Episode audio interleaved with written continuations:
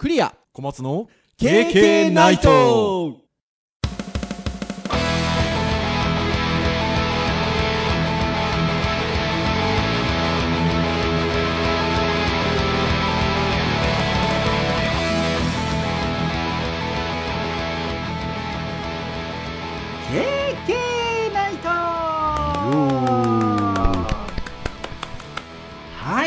ことで第406回の配信でございますお届けをいたしますのはクリアとはい、小松です。どうぞよろしくお願いいたしますはい、よろしくお願いします。はいということで6月は木曜日が5週あるということで今日がその5週目ということで、はいえーうまくいっていれば6月29日木曜日の配信会ということでございますがはい。まあ、6月、7月頭と言いますと、まあ、梅雨の時期という感じですが、関東はどう雨多いですか、いや、言うほど多くないですね。そうなんですよ、なんかね、福岡もね、そんな降ってないんですよね。うん。梅雨入る前の方がたくさん降ってた気がしまあー、そうそう、だから、もちろん、あの、全然降ってないかっちはもちろんこういう時期なんで、あの時々パラついたりはあるんですけど、なんか梅雨特有のずーっとじーっと雨が降るような感じで、今年ないんですよね。す。じとじとはないですね。なんかむしろなんか、前線が停滞して皆さん気をつけてくださいみたいな、極はい。端な豪雨がね、あった、豪雨というか長い時間降るみたいなのは、梅雨の前後にちょっとありましたけど、梅ん。雨宣言入ってから晴れてる日多いですね。ねえ。なんかこういう時って割と前倒しして実は開けてましたみたいなね、うん。発表がなされることもありますが、割となんかそのぐらいの感じで、福岡もあんま降ってないなーってイメージなんですけど、なんか聞いてると関東も同じような感じっぽいですね。うん、そうですね。夜は多少、まあ、気温は下がるもののう、ん。昼間は夏だなって感じやっぱしますもんね。うーん。エアコンもやっぱりつけたりしますし。はいはいはいはいはいはい。ねえ、今年どうなんでしょうね。もうあの、梅雨も、まあ時期的に言うともうちょっとすると明けるぐらいの感じにもなってきてますけど、はい。暑いんですかね、今年の夏はね。どうなんでしょうね。うんまあそうですね。ね、暑くなってる感じもしますからね。は今年は特に日差しが強い時は、なんか日差しが痛いというか、い。う。まあまあコロナずっと家にいたせいだかもしれないですけどね。ああ、はいはいはい、そうですね。だいぶもう人が動くようになってますからね、今ね。そしてね、私は今年、今年の4月からポケモン GO やっちゃったりしてるんでね。ああ、そうそうそうそうだ。日の下で歩いちゃってるんで、ね。ええー、でもそれポケモンダイエットみたいなことじゃないんですか？ダイエットにはなってないですね。足は鍛えられてますけどね、なんか。ああ、いや、でもいいことですよね。一向に私のフォルムには影響はない感じですねな フォルム的なことで言うと私は実はこの10年ちょいぐらいの中でも一番体重が少ないぐらいの今実はね。感じでしてうん。はい。でしかも別にねコロナ禍だったんでそんな取り立ててすごい動いてるとか運動してるわけでもないんですよでこれが何ダイエットかと言われたら僕はもう最近はカメラダイエットって言ってるんですけどあのカメラダイエットっていう言い方をするとそのカメラを持ってこう街に繰り出し頻繁に歩くことによってダイエットしてるような聞こえ方をするじゃないですかはい。そうじゃないんですよね。カメラの機材が欲しいがために、これまでお小遣いでなんかポリポリポリポリ、なんかお菓子食べてたりとか、いろいろこうスイーツ買ってきたりとか、みたいなことを極力抑えるわけですよ。はちょっとこう、あのレンズが欲しいなとかね、い。うん。あのカメラが欲しいなとかね。そうすると自然に感触をしなくなることによって痩せてきたという。おかしいな。ちょっと最近、Facebook で甘いものの写真が出てないじゃないですか。そうでしょこれが私のカメラダイエットですよ。どんだけ完食してたんですか。いやいやいやいや。いやね、どうしてもね、甘いものとか食べ物にいっちゃうんすよね。あの、ちょっとストレスがと言いましょうか。溜まると。ありますけどね、そこはね。これがね、なくなりましたね。いやーいい習慣がつきましたね。ってなところでございますが、まあそんなまあ梅雨だ夏だダイエットだポケモンだみたいなことを言っておりますが今日あのターンで言うとガジェット会でございますのではい。じゃあなんかその辺りにまつわるガジェットの話でもと思ったんですが意外とね梅雨だ夏だみたいな感じで言うと意外に想像できそうなガジェットが結構出てきたりとかうん。するのでこれいかにというところなんですがそうしましたらですね小松先生がある面白いウェブサイトを紹介してくださいましてそこでたくさんのまあガジェットなどが紹介がされておりますので、まあ、そこにある記事ですね。ガジェット紹介の記事からちょっと興味があるものをいくつか紹介し合おうかっていう今日は感じでいこうかと。ゆるいですね、なかなかね。いう話になりまして。はい。でそれが何というページかと言いますとこれサブログですね。サブログ。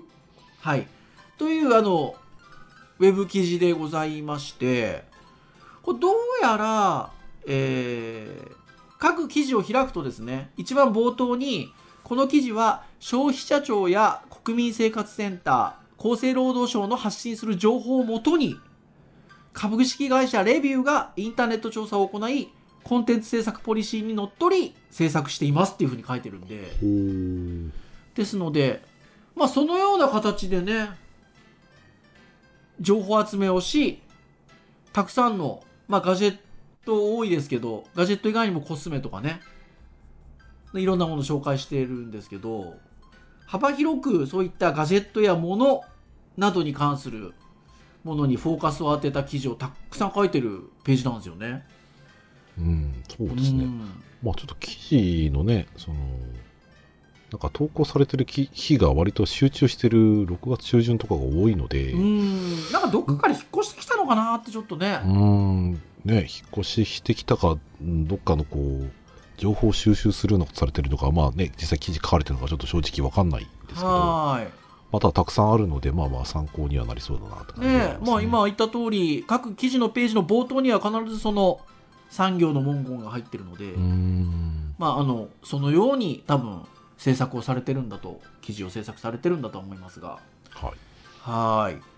ありますので、ちょっとそのサブログさんを参照しつつですね、えー、2つずつぐらいですか？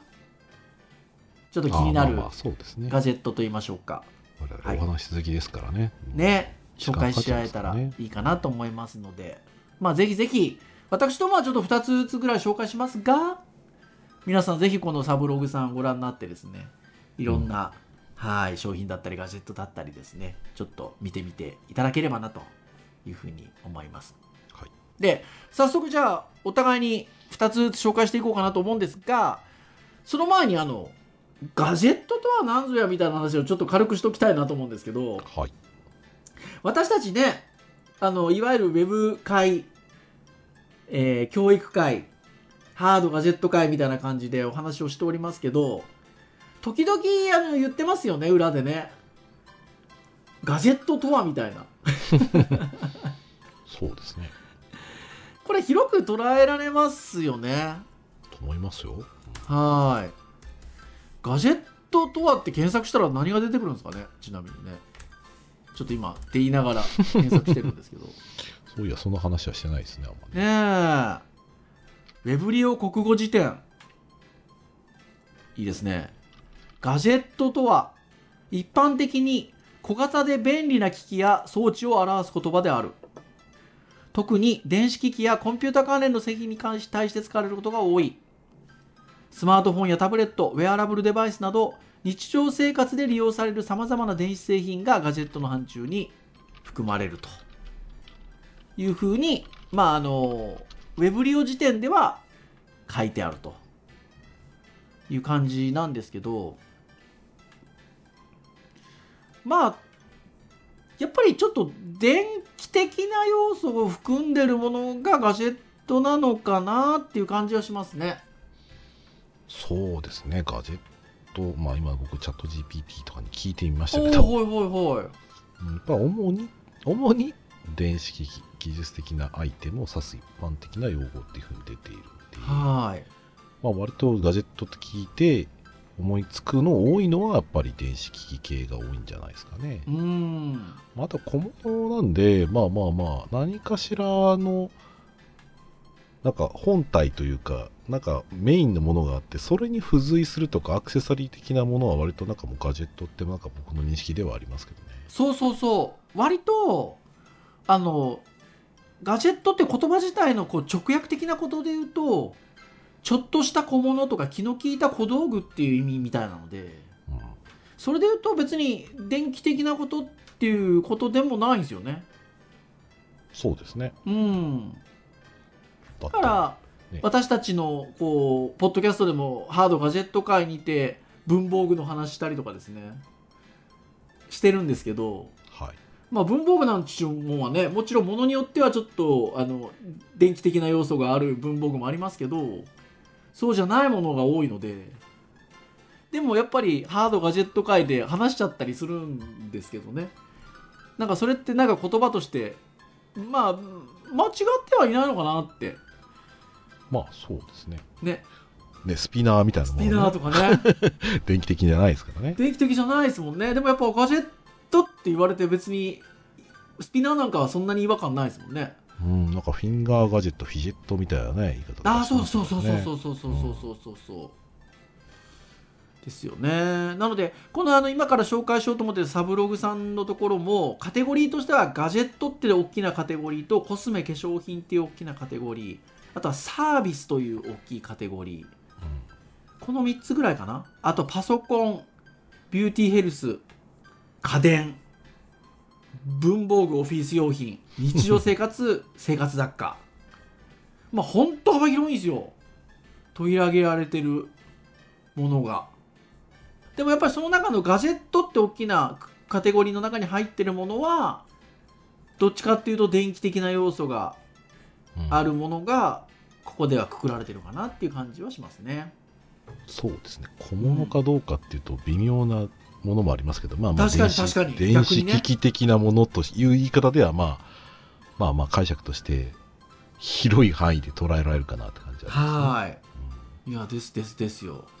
ですので、ぜひね、ちょっと、あの、ガジェット、私どものですので、ポッドキャストで言うと、少し高義な意味でのガジェット会ということで、広いね。ね、お話ができればなというふうに思っておりますので、改めて、はい。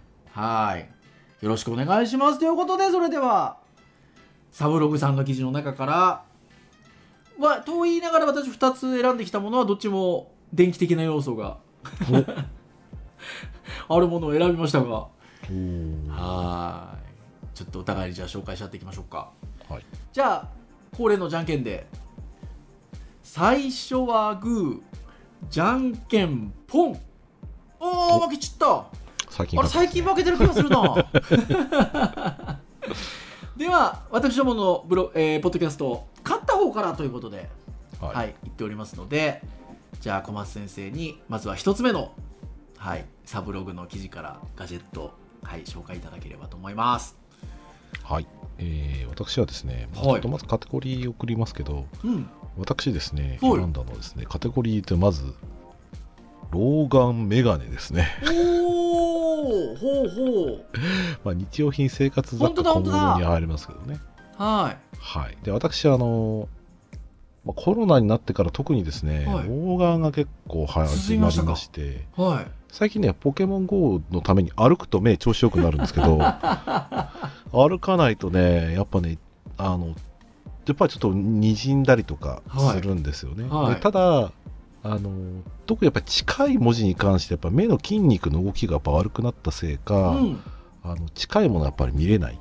ほだ本当に困った時は、本当にもうスマホで撮影して拡大してみるみたいな使い方とかしてます。で、うんやっぱちっちゃい文字とか読むときはやっぱ老眼鏡かけるんですよ。はいでかけるんですけど、その老眼鏡僕ね、えーっと、どうだっけな、100均で買ったんですよ。100均はいはい。で、いろいろあるなと思ったんだけど、ん。まあ、そこにあったのはあんまりこういけてなかったんですけど、まあ100円だからいいやって買って、はいはで、ただやっぱりね、サイズだったりとか、いうん。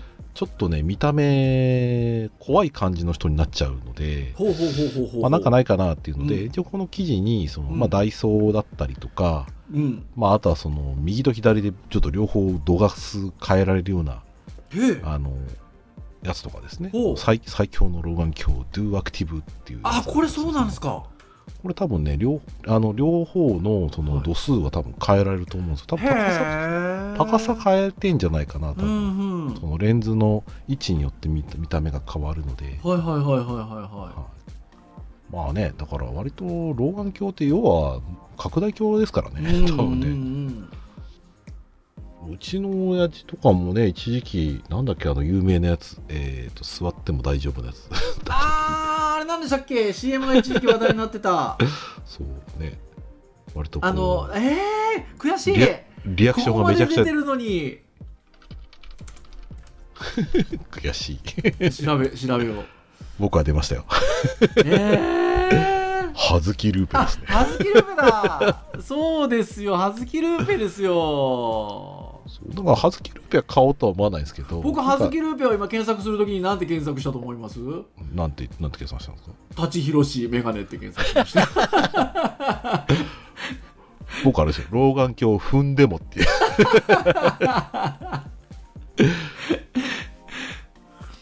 もうどうもう多分次一生使わない検索テクニックな気がします、そうですね。へえでもお父さんはお持ちでいらっしゃるんですね。うん使ってましたね。はい。で、まあ、多分まあ、あのちっちゃい文字だけな時だけなんですけどね、使ってて。で、ここで一応応ダイソーのやつも紹介してるんですけど、普通になんか、割とおしゃれめが老眼鏡的なやつも、Amazon で買えるやつとかもリンク貼ってあるので、うん。まあ、ちょっと割と参考になりそうだなと思って、割と思ってた以上に、うん。ダイソーのやつが割とあるんだなっていうのは知れたので、ね。まあちょっと今度また見に行ってこうかなとう思って、ん。だってこれ僕ゾゾフのやつもジーンズのやつも紹介されてますね。そうそうそう、ちょっとね、参考にしようかな。うん。おじゃあ一つ目はこの老眼鏡っていう大きなくくりということで。まあそうですね。はい。おおー。私も最近ちょっと見えづらくなってんすよねまあさすが50、50代のね、ポッドキャストという。いよいよ。そう。でもねその人間ドックの時にちょっと視力がやっぱ落ちてたんですよ。ああ、本当ですか？でそのこれ老眼鏡老眼的なことですかねって聞いたらいや老眼じゃなくてみたいなこと言われたんですよね。うん。うん。まあまあ、禁止の部分も多少はね、出るでしょうからね。ねえ。いやーでもいよいよですよ。ずっと目良かったのに。はい。てなことではい。私も関係が出てきそうな老眼メガネでございました。はい。ありがとうございます。じゃあ私は、まあ、特定の商品なんですけどはい。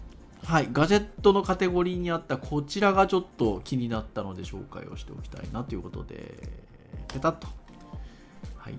送りました。このサブログさんの URL すっごく簡潔でいいですよねそうですね。サブログ .com なんですけどにそこにもうほんと商品名でドンと来るんで送ったんですが僕が1個気になったのはタイトルそのまま読みますがレビュー小さいのに超便利充電アダプターオールライトの使用感から特徴まで徹底解説という。記事でございまして、ねうん、まあ充電アダプターですでオールライトっていう ALLLITE っていうオールライトっていう商品なんですけどこれなんか2商品紹介してあって1個が B1 っていうタイプのもので、1個が A2 っていうタイプのものなんですよ。で、まあ、特に僕が気になったのは B B1 の方でこれ任天堂スイッチに特化しした形でうーん。あるんですよ。で世界最小最軽量で 2in1 ケーブル1本でテレビに接続できると。でマルチデバイス 20W 急速充電ということで要はあのアダプターなんですよね。結構ちっちゃめちっちゃい感じの。なんだけどこの HDMI にこれから出せるっていうことでうん。はい要はもうドックの代わりに使えるんですよね。はいはいはいはでやっぱりスイッチなんで持ち運びができたりするわけですけどあのもちろんねそのいわゆる携帯型で使うっていう分においてはっていうことなんですけど例えば僕みたいにすごい頻繁に移動してる時に東京と福岡なんかせっかくだからホテルでちょっとスイッチやりたいなみたいな時にもちろんこうね携帯スタイルで遊ぶことはできるんですけど例えばホテルのテレビにつなぎたいなみたいな時はドック持って運ぶのかっていうと面倒じゃないですか。まあ通常のやつは割と大きいですからね。ねえ。それがこの充電アダプターしかも出せる外に出せるということでもうドックの代わりになるっていうのがこれはとてもいいなと。で急速充電にも対応してるっていうことなのでこれとても使い勝手がいいなと。でまあスイッチに特化した形だっていう B1 っていうタイプは言いましたがとはいえ別に iPhone、iPad、Android にも使えるということで。おー。はーい。っていうところなので、これちょっと気になるなと。で、ちなみにもう一個のオールナイト A2 っていう方は、もうどっちか言うと PC だったりとか、タブレット端末だったりとか iPhone もそうですけど、うんそっち向けの製品ではあるんですけど、ただこれまたこれまたね、あの私の MacBook Pro がそんなにポート数多くないので、これあると便利っちゃ便利かなと。まあハブは買いましたが、うん 割とこうハブっぽい役割もできる感じになってるので、A2 は A2 でいいなというふうに思いますね。まあでもどう見てもデザイン的にはクリア先生 A1 の方が好きでしょどう見ても、カラーリングがちょっとね、うん、変わったカラーリングなんですよね。そうですねうんスイッチの赤いコントローラーとちょっと似たような配色に見えう。るので、うんんもうドックと大きさ比べがこのページでされてるんですけど、明らかにちっちゃい アダプターサイズなんでね。はーい。てなことで、私、一つ目気になったのは、オールライトアダプター。うんアダプターとしても使えるし、まあ、充電機能も備えているので、そこからも使えるというものでございました。はい。はーい。では、小松先生、2つ目の、はい。はーい、ご紹介いただければと思います。はい。どうしようかな。まあちょっとじゃあこれでいきましょう。これもちょっとカテゴリーですが。はい。まあこの中からと言ってもいいんですが。えーとですね来2つ目に関してですがはいスあー、来たスマートウォッチ、ね、もうガジェットといえば大定番いやど定番ですね。ウェアラブルですね。まあまあ、クリア先生のエコシステムで言えば、当然アプローチだけですけど、はい。小松先生もいつぞや買いましたもんね。この番組内でね。はい、一応は買ったことありますね。まあでも僕の場合、スマートウォッチってもうどちらかというと体体組成系というか、あー、そっかそっかそっかそっまあか、そうそっちの。方の印象が強くて、はい今、どちらか僕が今選んだのは、本当にウォッチの形をしたもので、まあもちろんその、いろんな種類のものなんです最近あのよく紹介されてますね。されてて多分これ古いやつもあるとは思うんですけど、うん。僕がちょっと気になってるのは割とフェイスブックでも見てるその Garmin っていう Garmin、はい。種類のね、うんあのやつがちょっと気にはなっていて、うん。で割とまあ Suica とかも使えるようなやつとかもあるのでうん。ちょっとその辺のレビューを読んででこれはこれでまずその商品を知るっていうところでまあいろいろと読んだ上ではい。まあいろんなレビューを見るそのまず一つのきっかけというかキーワード選び的なところでですね、あのちょっとこれを見てちょっと参考にしようかなみたいな感じはありますうね。んなんかたくさん紹介されてて、まあ、ガーミンもありますがなんかこれ気になるなみたいなのもあるんですか？えっとね、パッと見記事のやつで見たら、はいはい。あの、一応その色味とかで言うと、はい。あ、なんかこれはこれで僕のテイストではないんだけど、うん。こういう感じのおその、色味のものはちょっと気になる感じはありますね。ああ Garminだ。UR 的に URL 的に。おーなんかスマートウォッチっぽくない。って記事にも書いてあった記事にも書いてありました。まあ、ちょっとこれもしかしたら古いかもしれないんですけど、ん。本当にもう文字盤が非常にこう光っていてですね、はい。なんか真ん中にスイカのアイあコンがあるよ本当うなだ。これがなんか僕的には非常になんか素敵だなと思っていて。かっこいい。あブラックエディションもあるしかも。そうですね。多はい。分僕買うとしたらこっち側になるんだろうなと思いつつ、文字盤が金ですかこれ。ういううんやつは結構かかっこいいというか、はい。可愛い感じバンドが白で、はまあ一応種類的には4種類あるので、まあ、ねまあまあシルバーとかでもいいなって感じがしますね。色味的には。かっこいい。うんまあまあちょっとね4万円ぐらいするからあー、ままあ買うとなる、と、まあ、アプローチでもね、それぐらいしたりとか、もうちょっとしたりしますからね。うん。まあレンズのことを気にしなければまあね大人の男がこれくらいのものは持っててもいいだろうなって感じはするんですけどう、ん。まあ安いレンズ買いちゃうなって感じもちょっとします。ねえへえ。血中酸素とかも取れるみたいですね。ああ、うん。そうですね。ちょっ今とね、コロナのね、時期は割とそれは欲しかったものではありますけどね。かかってるかどうかっていうところでうん。必要になってくるので。ねえ。いやね。いいですね まあまあまあ、一応こういうのをちょっと見て、お勉強してですね、どういうのがあるか見て、うん。まあレビューも読んでですね、うん。まあまあ、それでちょっと欲しいものになったら、ちょっと、妻と相談というか、はいはいはいはいはいはいはいちょっとまだレンズのローンもあるんでね。レンズじゃないよ、ボディだ、ボディ。ボディが。のローン、ボディのローンがね、あと1年ぐらいあるんで。はーいいやーでもいやいいですよねこういうのね。いやとてもいいと思います。あのなんかアプローチ僕はねあのアップルさんのエコシステムの中にいっちゃったりするのでねこっち系で言うとアップルウォッチですけどまああるとするとアップルウォッチって四角なんですよね。そうですね。で時計ってね腕時計って昔からのイメージで言うと、ま、丸ねもちろん四角型もありまありましたけど丸のイメージがあるんでね。まあそうですね。G-SHOCK とかねい。やーそうですよだからガーミンなんかは割と文字文字盤のところ丸いタイプのものが多いのでまあ面白いですよねうそうですね。うん。んそしてまあ、針がついていれば、またなおね、そうそうそうそうそうそうそう試験とかでも使える。そうそうそうそうそうそうおっしゃる通りでございますいやー確かにかっこいい製品でございましたはい。ということで気になるカテゴリーっていうんでしょうかね老眼メガネに引き続きスマートウォッチということでございました、では私の最後なんですがまあこれかなということでちょっと実は気になってたんですよねそうしましたらサブログに記事がありましたのでこちらを紹介したいと思うんですが、はい、今駒先生に URL 送ったんですけどああ、こっちね。はいはいはいはい。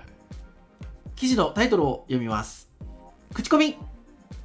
飽きるLOVOTの評判から解約方法まで徹底解説ということでまあいわゆるロボットですね。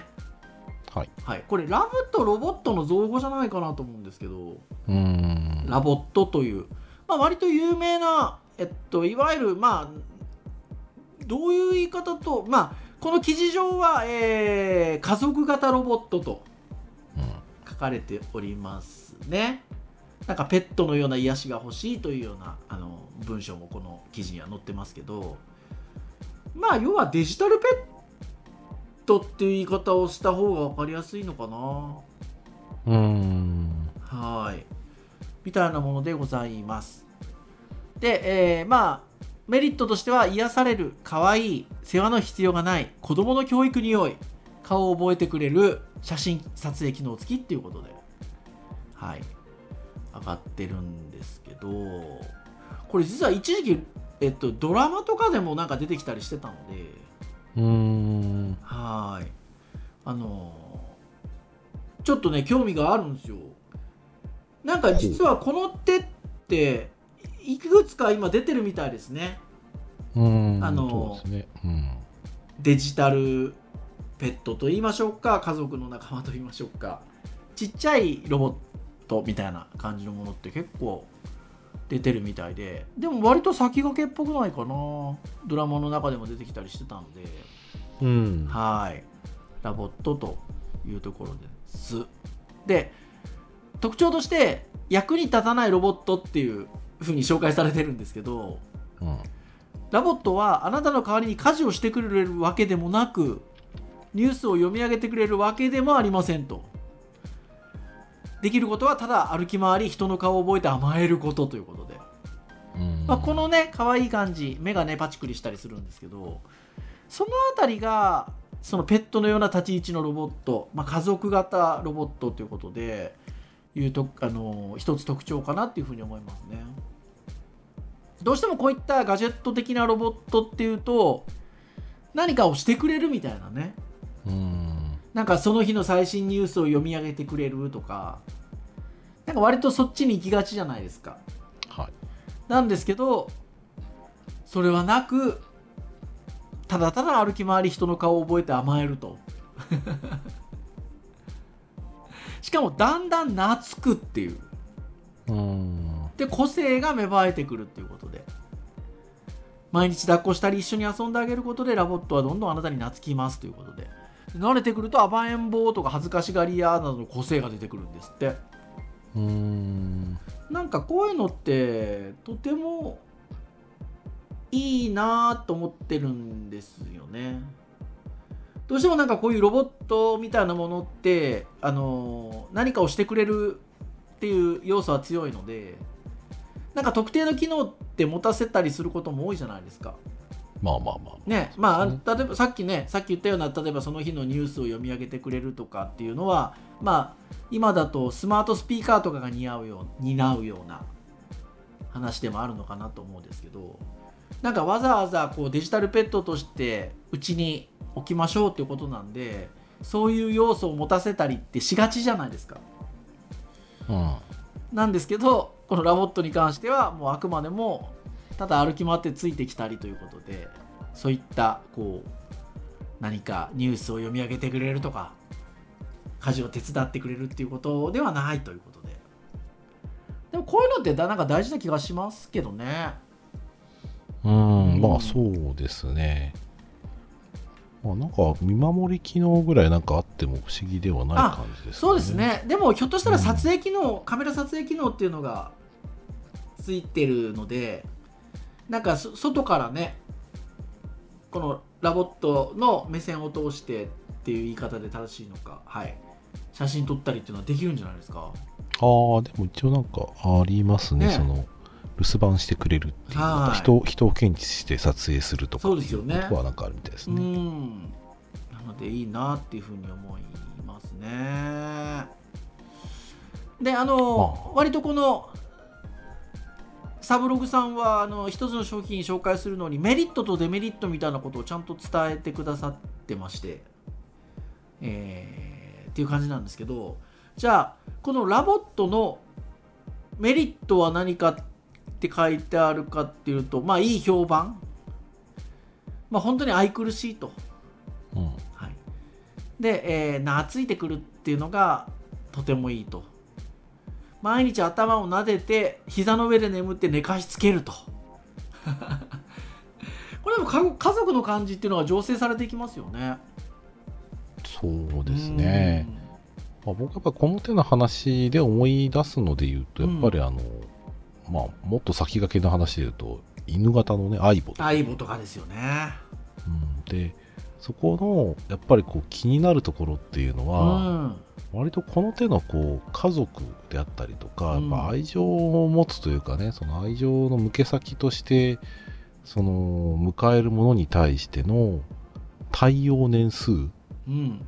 部品とかがね、実際その保持されるっていうところが割と思った以上にやっぱり長くないといけないいやとこれそうなんですよ。